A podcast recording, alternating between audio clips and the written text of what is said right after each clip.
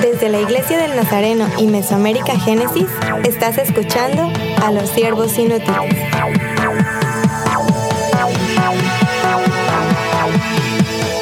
Saludos y bienvenidos de nuevo al podcast de los siervos inútiles. Yo soy Scott Armstrong y tengo otros siervos conmigo. Emily Armstrong está a mi de- derecha. Hola, saludos. Suje Barón todavía está con nosotros. Gracias por ayudarnos, Suje. Bendiciones para todos. Y también Freya Galindo está a mi izquierda. Hola. Hoy vamos a estar tocando un tema que es importante. Si ustedes estaban escuchando el episodio pasado, tenía que ver con el día de reposo y estábamos hablando y pensando en esto, escuchando algunos comentarios de ustedes también y nos dimos cuenta que necesitamos tocar este tema un poco más al fondo, pero no necesariamente en cuanto al día de reposo, sino a algo más amplio que se llama el agotamiento. Eso puede referirse a un agotamiento físico, emocional o espiritual. Entonces, hemos estado leyendo algunos artículos y hemos estado leyendo especialmente eh, de algunos escritores que son pastores, que son líderes, que han vivido esto han sufrido esto y tienen algunos consejos para nosotros. Pero primero, cuando yo hablo de agotamiento, ¿en qué piensan ustedes eh, cuando usamos esta palabra? ¿Se usa mucho en la iglesia o no? No, no, no escuchamos mucho de eso. Bueno, creo que es una de las palabras que están constantes.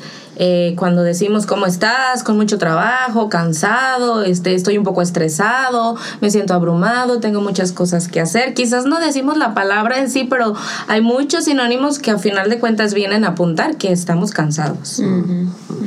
Excelente, así es. Eh, no sé si ustedes han tenido momentos en su vida donde de verdad no estamos hablando de solo cansancio, porque eh, yo creo que todos nosotros podemos cansarnos en algún momento, pero estamos hablando de llegar a un punto de, donde no puedes más. Estaba pensando en como una comparación. Ah, tengo una amiga que, que corre y ella participa en muchas carreras. Entonces ella se estaba entrenando para un maratón recientemente. Y ella me, me fue contando como los días de su entrenamiento y siempre me decía, Fred, estoy muy cansada o "Ah, me sentía así, no sé qué, no sé qué. Pero el día que fue ya el, el maratón, y un poco antes de eso ella me dijo, es que ya siento que ya no voy a poder, ¿no? Pero ya había entrenado, dice, yo creo que sí, sí voy a hacerlo, pero, pero no sé, y tenía como sus dudas. Y ya el día del, del maratón ella corrió y todo, pero las sensaciones que ella me describió, dice, es que de verdad pensé que me iba a morir, ¿no? Ella dijo, como ya no podía. Llegó un momento que ya no podía y yo me sentía exhausta, o sea, me dijo, pero ya me faltaba la respiración y todo, y llegué, dice, pero yo no había sentido como tanto cansancio, ¿no? Sí. Y eso me hace pensar en, en esta parte de agotamiento. Sí es cierto que a veces nos cansamos, pero creo que el agotamiento tiene que ver más con, con un cansancio acumulado Sí. de, de mucho tiempo ya. De venimos, venimos haciendo esto, ya me siento cansado y nunca logras como reponerte o nunca logras renovarte o recuperarte y llega un punto donde dices es que no puedo más. Y, y es como, como sentir eh, que como alcanzaste el límite o tu propio límite, algo así. y, y ya no solamente es como, como cansancio, pero es... Para mí el agotamiento es más fuerte Sí. que el cansancio. No sé si Sí, me yo- explico. Yo creo que llega a ser como más una apatía de, de lo que está pasando, porque cuando pienso en ministerio y la gente que yo sé que de verdad están experimentando agotamiento, pienso en ellos que tienen tanta pasión mucha pasión, entonces por eso se esfuerzan mucho y están poniendo todo, pero de repente llega a ser una persona que ni les importa. Es que no me importa si, si todo el mundo va para el infierno, es porque no puedo. Y, y- y ni es un como pensamiento, e- es un sentimiento, es físico, es todo, que la pasión se apagó por completo y es algo como muy Wow. al contrario de lo que ellos son. Entonces, para mí el, el agotamiento no solo es como se necesita una vacación de, de 10 días, es más como tú tienes que sacarte por completo de, del ministerio. Sí, que ni aún. quieres saber más. eso. Sí, y alguien más se encarga de, de lo que tú estás haciendo para que se pueda renovar la pasión aún por lo que está haciendo. Están hablando de muchos síntomas. Me gusta esto. Tal vez eh, eh, vamos a enfocarnos rápido. eh, ¿Cuáles son los síntomas físicos del agotamiento? En no querer levantarnos de la cama. Un cansancio crónico. Crónico, no solo desánimo. por la noche, muy Claro, noche. es que aunque descanses supuestamente o duermas por las noches, te sigues sintiendo igual, incluso hasta peor. Te Sí, sientes como más. que decía, no, no te recuperas. No te recuperas. Que, que Sí. te recuperas, que te ayuda ese descanso. En algunas personas se nota el desánimo, la depresión. Ok, ahí entonces vamos a, a- vamos a hablar de síntomas emocionales, depresión, desánimo. Eh, me gustó lo que dijiste, Emily, porque a veces pensamos que eso es aparte, pero apatía, donde antes uh, había mucha pasión por la obra, no, ahora ya, ya no, ya no. Eh, nos sentimos alejados de nuestra propia familia, de nuestros amigos que quieren apoyar, pero nos sentimos muy lejos. Um, hablando como pastor o como misionero, a veces de- lejos de nuestros eh, congregantes o podemos decir nu- nuestros discípulos, um, hasta espiritualmente el agotamiento afecta. Sí, es que hay un, hay un como vacío. E- Es, falta de. Sí. Es que no hay ni gozo ni tristeza. Es que es todo, es falta de. Entonces, mucho cuando la persona se está sintiendo así, no pueden esforzarse para sentir tris- tristeza ni tampoco para sentir un gozo. Y es muy, eh, es, es muy peligroso estar en un ambiente así. Yo no soy psicóloga, ¿verdad? El hermano de, de Freya, debemos llamar a Isaac para ver lo que él tiene para decir sobre eso, pero, pero es muy peligroso estar en ese ambiente porque falta de, de emoción es, es muy peligroso para el ser humano. Y todas esas emociones que se ven reflejadas físicamente, o sea, falta de apetito, el insomnio, Sí. el no tener deseos de nada, dolor de cabeza, o sea, junto con eso se suman toda una lista de, de sentimientos y de cosas que están sucediendo que es muy fuerte realmente para la persona que lo está experimentando, el desinterés también o, o la desviación que siente porque ni siquiera como sabe qué dirección tomar, desenfoque Exacto. en todos los sentidos. Hemos tenido, yo sé que estoy haciendo una transición de cómo hablar en, en el aire de este asunto y ya muy rápido estoy llegando a lo personal, ¿verdad? Pero hemos experimentado esto honestamente en nuestras vidas en algún momento y si es así, ¿qué ha provocado estos momentos de agotamiento?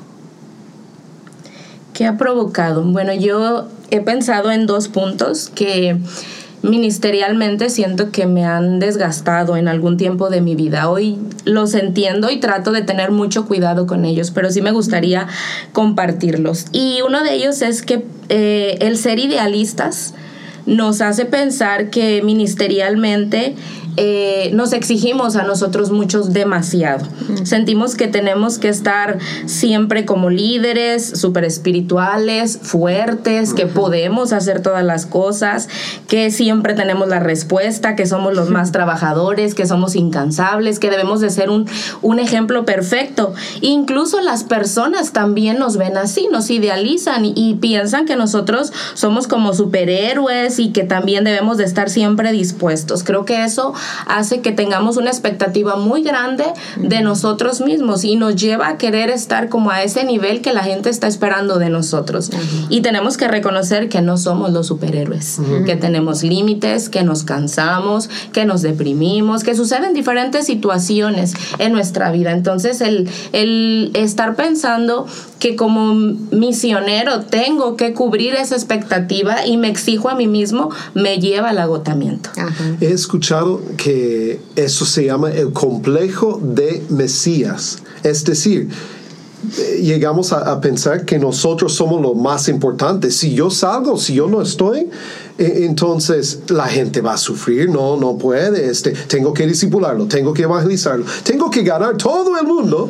Y si no lo hago, entonces ¿quién va a hacerlo? Bueno, no somos Jesús. Yo, yo sé que usamos estas palabras a veces, ¿verdad? Este, hay que ser Jesús para esta gente. Mira, tú y yo no podemos ser, Jesús. Jesús es Jesús. Podemos ser como Juan el Bautista y presentarles, guiarles, eh, preparar el camino para Jesús. pero ellos tienen que seguirle a Jesús más que a nosotros. Claro. Eh, me gustó lo que un escritor y pastor en Guatemala, misionero incluso, se llama Justin Burkholter, eh, dice sobre el complejo de Mesías. Dice eh, así. Todo ese amor tan bueno y sincero fácilmente se transforma en un complejo de Mesías. No en el sentido de querer salvarlos necesariamente, pero sí en el sentido de sentirnos necesarios para ellos. Él sigue diciendo esto. Podemos llegar a sentirnos imprescindibles para su crecimiento espiritual indispensables para consolar sus sufrimientos, irreemplazables para su aprendizaje de la palabra. Y ya que no podemos con tal carga, terminamos agotados. Me siento que está señalándome. Eh, de hecho, yo ahora me toca a mí, yo voy a, voy a compartir un poco. Eh, algunos que están escuchando esto, y ustedes todos saben eh, que he tenido cirugía en los últimos meses eh, para ayudarme eh, con un problema que tenía de vértigo, de mareo, de sinusitis crónico. Pero parte de, de, esto no solo fue, ah, tenemos que quitar algo, parte fue que ellos identificaron que cuando yo estaba viajando, porque viajo mucho, especialmente cuando estaba viajando, con horarios diferentes, con comida diferente, con clima diferente, todavía estaba siguiendo con mi mismo ritmo de hacer todo el campamento, hacer todo el taller o predicar dos o tres veces durante el día y después en la noche seguir diciendo, no, no pues tengo que, administrar todavía el ministerio, todavía tengo que revisar email, todavía tengo que hacer esto y y hace tres años, básicamente, tuve un momento donde el cuerpo dijo, ya no. Yo no podía ni levantarme de la cama sin marearme. Imagínense. Y yo como queriendo salvar el mundo, queriendo hacer eh, como, como, como hacer grandes cosas para el Señor, y no podía hacer nada. Desde la cama intentando todavía escribir alguna notita, este, administrar algunas cosas, eh, comunicar con futuros misioneros. Pero dije, eso no está funcionando. Claro, parte fue algo que tenía que arreglar con cirugía, pero la otra parte, la doctora decía, muchos doctores dijeron, no, no, no, pero podemos arreglar algunas partes con cirugía, pero tú tienes que arreglar tu vida y tu horario o vas a terminar agotado. Y algunos sabios, algunos mentores en mi vida tenían que decirme, mira Scott, eh, tú te puedes quemar en 40 años de vida. Mm. Y algunos van a decir, wow, qué lindo, él fue excelente líder, él fue eh, misionero ejemplar. Tal vez no van a decir nada de eso, tal vez van a decir esto. Pero ¿no sería mejor tener 80 años para servirle al Señor? Y, impactar a más gente. Entonces, eh, tal vez siendo un poco honesto, este asunto, este tema del episodio, me toca a mí y yo he tenido que frenar algunas cosas. Yo he tenido que humillarme y decir a algunos eh, de nuestros colegas en ciertos países, eh, mira, no soy como antes. de hecho, yo recuerdo cuando nos mudamos a Panamá, yo dije a los jóvenes que estaban ahí, este, como chiste, ¿verdad? Entonces, heme aquí, exprímeme a mí, eso es lo que dije, ¿verdad? Y este, pero ahora yo tengo que decir, no, no, no, yo no puedo tener esta, este, este punto de vista. Tengo que ser humilde y decir a la gente, mira, yo creo que es mejor para mí descansar esta noche. En lugar de quedarme desvelando, pienso que debo hacerlo. Y yo creo un parte de eso para para nosotros como visioneros y, como pastores, lo que sea, es que tenemos que no solo leer la palabra que Jesús va a edificar su iglesia, tenemos que creer la palabra que Jesús va a edificar la iglesia. y nosotros estamos, somos los encargados de una iniciativa regional, pero también estamos plantando una iglesia y muchas veces cuando estamos hablando como en la casa, bueno, debemos estar como animando a los hermanos aquí en la iglesia local, debemos estar haciendo más cosas en la iglesia local, tenemos que hasta como usar los, las mismas palabras pero de Cristo en la misión. De Cristo, él se va a edificar su iglesia. Vamos a hacer todo lo posible porque Él nos ha dado esa misión en la iglesia local, tanto como en, en la región. Pero hay, hay, un punto que tenemos que confiar que de verdad Dios está haciendo la obra y, y, lo tocamos en el otro episodio también, que, que como ministros es algo muy necesario y si de verdad sentimos ese complejo de Mesías, que pero me necesito, pero me necesito, yo recuerdo dando un consejo a otra misionera que estaba sirviendo en Honduras y era médica y ella me dijo, es que la gente me está buscando ya a las nueve de la noche, a las 10 de la noche, la dije, mira mi amor, tú tienes que cerrar la puerta. Ellos siempre van a estar tocando la puerta, pero tú tienes que poner límite. Y ella me dijo, pero no puedo, es que ya estoy enseñándoles a ellos cómo es Jesús y la iglesia. Y la dije, no, pero estás enseñándoles también cómo ser un cristiano que está respetando el día de reposo y tu tiempo con Dios solo. Y estás enseñando mucho, no solo la disponibilidad. Y ella me dijo, sí, tienes razón, nunca lo he pensado así. Pero la, la gente, y lo escuché cuando estabas diciendo eso, suje también que la gente siempre nos van a buscar siempre. Entonces tenemos que poner ejemplo también en cómo cuidar de nosotros mismos. A decir que yo me voy a cuidar de mí y tú debes estar cuidando de ti también en esas maneras. Debes estar durmiendo bien, debes estar atendiendo la familia bien, debes estar ya ayudando a los niños con la tarea. Yo lo hago con mi familia y tú también debes estar haciendo por medio de ejemplos de descanso. Vamos a, prevenir un agotamiento. Creo que es importante y vamos a, a tocar otras formas de prevenir. Pero ¿qué dice la Biblia de esto? ¿Hay ciertos pasajes que les han llamado la atención? Yo voy, a tocar dos pasajes y tal vez nos van a decir, pero eso no tiene mucho que ver, pero quiero explicar por qué, por qué me ha hablado en esta parte a mí. Eh, uno es, eh, está en Juan capítulo 16 y son los versículos del 8 al 11 y dice, y cuando Él venga convencerá al mundo de pecado, de justicia y de juicio. De pecado por cuanto no creen en mí, de justicia por cuanto voy al Padre y no me veréis más, y de juicio por cuanto el príncipe de este mundo ha sido ya juzgado. Y el otro pasaje también voy, voy a leerlo y después voy a explicar. está en Marcos 4 del 26 al 29. Decía además, así es el reino de Dios, como cuando un hombre echa semilla en la tierra y duerme y se levanta de noche y de día, y la semilla brota y crece sin que él sepa cómo, porque de suyo lleva fruto la tierra, primero hierba, luego espiga, después grano lleno en la espiga, y cuando el fruto está maduro, enseguida se mete la hoz, porque la ciega ha llegado. bueno, algunos de ustedes saben que yo trabajé por dos años junto con Alejandra García, ¿verdad? Y, y las dos hicimos equipo para plantar una iglesia. Y la verdad es que para nosotros los primeros meses fueron muy, muy difíciles.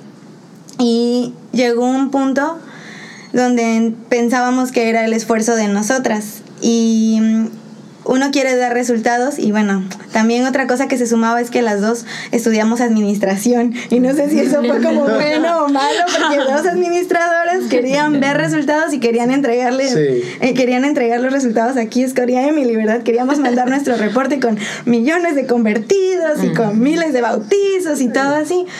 Y los primeros meses no pasaba nada. Y nos sentíamos mal. Y nos sentíamos tan frustradas.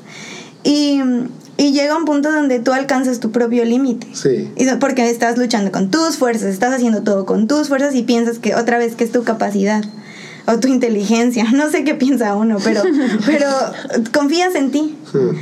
Y mm, no veíamos nada y no veíamos nada. Y un día en los devocionales eh, compartíamos y, y, nos llegó este pasaje de Juan primero, donde dice que el Espíritu es el que convence y... Eh, y cuando nos dimos cuenta es como, es que nosotros tenemos que compartir el mensaje, pero jamás, jamás vamos a poder hacer el trabajo en el corazón de la persona. No se puede. Y entendimos eso. Y eso hizo que cambiara mucho de, de lo, de, de, nuestro enfoque del trabajo. Y cambió, cambió mucho, cambió, cambió el, el, cómo nosotros estábamos haciendo las cosas, el cómo compartíamos con la gente, porque no dependía ya de nosotros. Pero llegó otro punto, ya cuando salíamos, donde dijimos, ¿y ahora qué va a pasar con esto? Porque nosotros hemos sembrado, pero no hemos visto. Después de dos años. ajá, ya, ya casi terminando, ¿no? Los últimos meses. ¿Y, ¿Y, qué, va, qué va a pasar?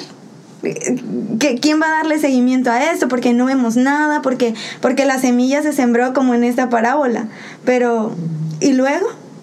Y empezamos otra vez como a decir, nosotras teníamos, tenemos que estar aquí, nosotras, y nosotras nos vamos, sí, nosotras, ¿no?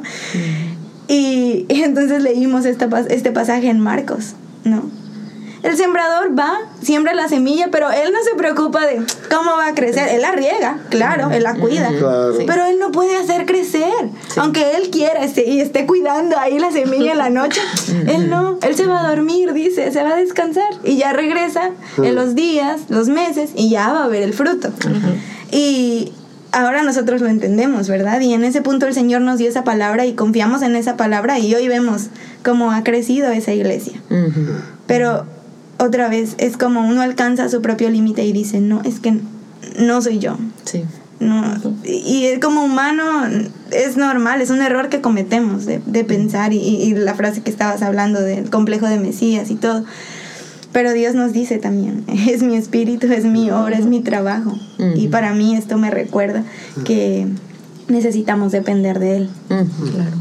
Y es tanta la empatía que sentimos cuando vemos las necesidades que siempre queremos estar buscando las respuestas. Siempre queremos estar Sí. presente para las personas, siempre estamos diciendo qué puedo hacer, qué podemos hacer como iglesia, cómo mostramos a Jesús. Siempre estamos pensando en los demás, pero tristemente olvidamos nuestras necesidades. Eso pasa muy seguido y quizás sí estoy al pendiente del que le duele la cabeza, su salud no está bien, pero la mía también no está bien. Y olvido la mía y, y trato de atender todo lo demás. Pero es parte de también que no estamos a- a- haciendo la parte del cuidado de nuestra mayordomía. También nos estamos olvidando de nosotros y también eso es parte de nuestra rendición de cuentas al Señor, que somos templo del Espíritu Santo. También tenemos que atendernos y es bueno poner límites, qué sí puedo hacer y qué no puedo hacer. Si no establecemos límites, nuestros ojos siempre van a estar viendo lo que los demás necesitan y vamos a estar dando todo para que su necesidad sea, sea provista, pero también necesitamos un momento como para observarnos y ver cómo está nuestra vida y detenernos si es necesario y hacer una pausa. Es interesante lo que dijiste, porque eh, cada enero, eh, Emily y yo, como pastores, estamos haciendo un, un énfasis en mayordomía. Entonces nos, nos enfocamos en tierra, en talento, en tiempo y en ah, tesoro, que es dinero, ¿verdad? Pero ahora que lo, lo mencionas, estoy pensando, no sé si empieza con la letra T, ¿verdad? Pero debemos hablar de cuerpo o templo del espíritu, ¿verdad? Podemos decir, ¿verdad? Entonces yo creo que ya, ya, ya provocaste algo, ¿verdad? algo más. Sí, ya, ya. Sí, sí, otra semana, ya, ya el próximo año vamos a, en serio, vamos a enfocarnos en eso. Claro, y escuché una predicación muy certera que eso marcó mucho mi vida. Eh, pensamos hacer muchas cosas y siempre tenemos que tener el orden bien establecido en nuestra vida. Sí, mi prioridad es Dios, pero después de Dios sigo yo. Si yo no me atiendo y mi relación con Dios no está bien, yo no puedo tener una buena relación con la familia y con otros. Y casi siempre ponemos Dios, el ministerio primero, la familia, los amigos y al último estamos nosotros. Siempre sucede así. En una ocasión estuve eh, en un taller que se llamó Ser Mujeres Maravilloso y yo misma lo organicé, lo organicé en el distrito Huasteca en México, viendo la necesidad de las mujeres y la violencia y la falta de autoestima. Y yo estaba observando todas las necesidades de ellas y contacté a una institución de mujeres del Distrito Federal y se dio muy bonita la conferencia. Y yo estaba muy contenta de ver al grupo de mujeres, pero cuando me senté a escuchar jamás pensé que esa administración iba a ser para mí. Jamás imaginé que yo misma me estaba violentando. Y hubo una actividad muy sencilla donde nos dijeron que nos pusiéramos de pie frente a un espejo y empezáramos a ver nuestro cuerpo y a ver cómo estábamos nosotras. Y empecé a, ponerme atención y me di cuenta que mis pies estaban llenos de callos porque caminaba muchas horas para hacer la misión. Me di cuenta que tenía una infección urinaria muy fuerte porque n- ni tiempo tenía de ir al baño, de estar haciendo tantas cosas. Me di cuenta que mi aspecto era de una mujer de no sé, más años de los que tengo, me di cuenta que muchas áreas de mi vida estaban desatendidas, mis relaciones con mi familia casi ni contactaba con ellos, me di cuenta que me sentía sola. En ese espejo pude ver muchas cosas y mi intención era suplir la necesidad de ellas, pero no estaba viendo mi necesidad. Y desde ese momento aprendí este enfoque y de hecho empecé a hacer algo diferente. Hice una agenda y puse un día específico para su hey. Y dije, en ese día me voy a cuidar, voy a cuidar mi cuerpo, voy a descansar. Si quiero dormir, voy a dormir todo el día. Si quiero pasear, lo voy a hacer. Si quiero recrearme, mi tiempo con mis amigas, lo que yo quisiera hacer. Pero realmente decidí intencionalmente dedicarme un día para mí. Creo que eso es muy importante en nuestra vida. No podemos eh, ser y rendir con las personas si realmente también nuestra vida no está bien. Sí. Sí. Y es crear este autoconciencia. Lo que estoy escuchando de las dos, ¿verdad? Es que quizás no han llegado a un punto de agotamiento y ese es como clínico, ¿verdad? Cuando Sí. personas están diciendo, pero ya aún en, en la corta edad que ustedes tienen de tiempo, ¿verdad? Cortísima, Cortísima, sí, la- la- las jovencitas que están aquí conmigo. Pero están viendo que necesito cambiar para no llegar a este punto. Y la verdad es que yo hablo ese asunto con mis niños de 14 años y 12 años. El mundo se está poniendo más rápido Sí. todos los días, no está poniendo más lento. Entonces ya para nuestros niños, nuestros jóvenes, debemos estar como con ojos bien abiertos a, a Sí. cómo pensar en esas cosas y cambiar las circunstancias y y por eso tenemos que no solo como prevenir este punto, pero debemos guardar el día de reposo. Sí. Debemos estar ya diciendo que vale la pena seguir el mandamiento de Dios porque Él sabe que necesitamos. El mundo va a decir que siete días 24 horas. Ese es el requerimiento de, de éxito. Pero la Biblia dice al contrario. Y nosotros no somos en este estamos en el mundo, pero no somos del mundo. Sí. Entonces, cuando empezamos a tener un día, un horario, una vida que parece mucho como, como el mundo, ese debe ser una bandera roja para nosotros. Debemos decir que, que de mi vida es algo diferente en cuanto a mi descanso. Los cristianos deben ser Claro. bien descansados. Es lo que dice la Biblia. Y cuando no podemos decir que estoy descansando bien, es bandera roja de nuestra rel- relación con Dios. Y es preocupante porque últimamente he visto muchas estadísticas de muertes en los pastores. Sí. La mayoría de las personas eh, o ministros mueren de ataques al corazón, por estrés. Incluso he escuchado personas que se han quitado la vida. Ajá. Ujú. O sea, eh, eh, puede ser ese agotamiento tan sutil que no lo vemos o quizás no lo enfrentamos porque O lo estamos sintiendo. Exacto, porque como tenemos el concepto de que somos súper espirituales Sí. y, y que no puedo decir que estoy mal, que soy humano, que estoy cansado, que ya llegué a mi límite, seguir y seguir y seguir. Realmente las consecuencias de no detenerse y establecer límites pueden ser muy graves. Sí. Hemos dado muchas, eh, muchos ejemplos de remedios o, o formas de prevenir. Debemos decir, si estás experimentando esto, ya, si de verdad estás agotado, y no solo diciéndolo, ¿verdad? "Ah, Estoy fatigado, ag- agotado. No, si de verdad estás en ese momento crítico, busca ayuda. Busca ayuda de Dios, claro, pero también de un consejero, de un pastor, de algunos amigos. Y descansa, toma tiempo para descansar. Hemos también dado muchos, muchos, muchas posibilidades para eh, prevenir esto. Ustedes escucharon algunos. No solo es tomar una siesta, aunque es importante, es guardar el día de reposo. También lo que mencionaste, dedicar un día a sí mismo. eh, sin sentir culpable, ¿verdad? Um, dejando ya que las personas también sean o crezcan sin nuestra ayuda a veces. ¿Sí? A ve- y, y- y- y quiero decir un secreto, a veces van a crecer más sin nosotros Que, van a crecer, sí, que van a crecer con nosotros. Sí, porque a, a veces estamos creando dependencia en ellos. Eso ha sido un tiempo excelente. Gracias, gracias a todos ustedes que, que han estado ayudando en este tema. Es un tema otra vez, que no tocamos mucho en la iglesia, pero debemos, debemos tocarlo. Eh, para algunos que están pensando en profundizar un poco más en este tema, hay un libro eh, producido o publicado uh, por la Iglesia de Nazareno que se llama La bomba del tiempo en la iglesia, por Daniel Spate. Es un doctor, uh, pero también es un nazareno que escribe sobre todo lo que hemos dicho y, wow, mucho más. Eh, pero lo recomendamos, la verdad. Uh, ha sido un libro muy importante para nosotros. Eh, yo creo que podemos ya terminar aquí, pero si quieren seguir la conversación, Freya, ¿dónde pueden encontrarnos? Que nos busquen en Facebook y Twitter como Siervos Inútiles Podcast. También estamos en el sitio web www.mesoamericagenesis.org y no se olviden de buscarnos en iTunes, en Stitcher y Google Play. Así es, excelente. Gracias, gracias. Vamos a orar por todos los pastores, ministros, eh, cualquier cristiano que está sintiendo agotado en este día. Y de hecho, eh, ¿por qué no lo hacemos brevemente aquí? ¿Está bien? No lo, usualmente no lo hacemos, pero vamos a hacerlo. Padre, gracias por este tiempo y gracias por cada uno que está escuchando este episodio. Tal vez hay algunos que están escuchando todo esto y están sintiendo señalados.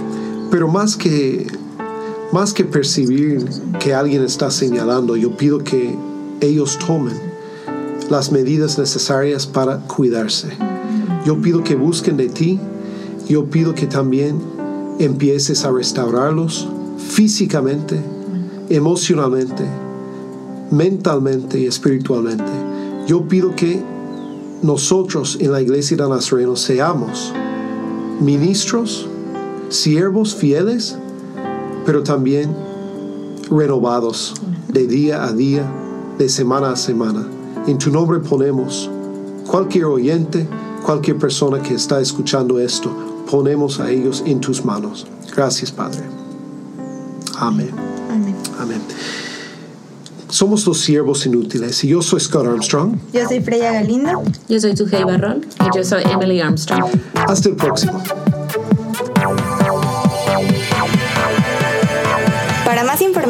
Visítanos en nuestra página de Facebook Siervos Inútiles Podcast y en mesoamericagenesis.org.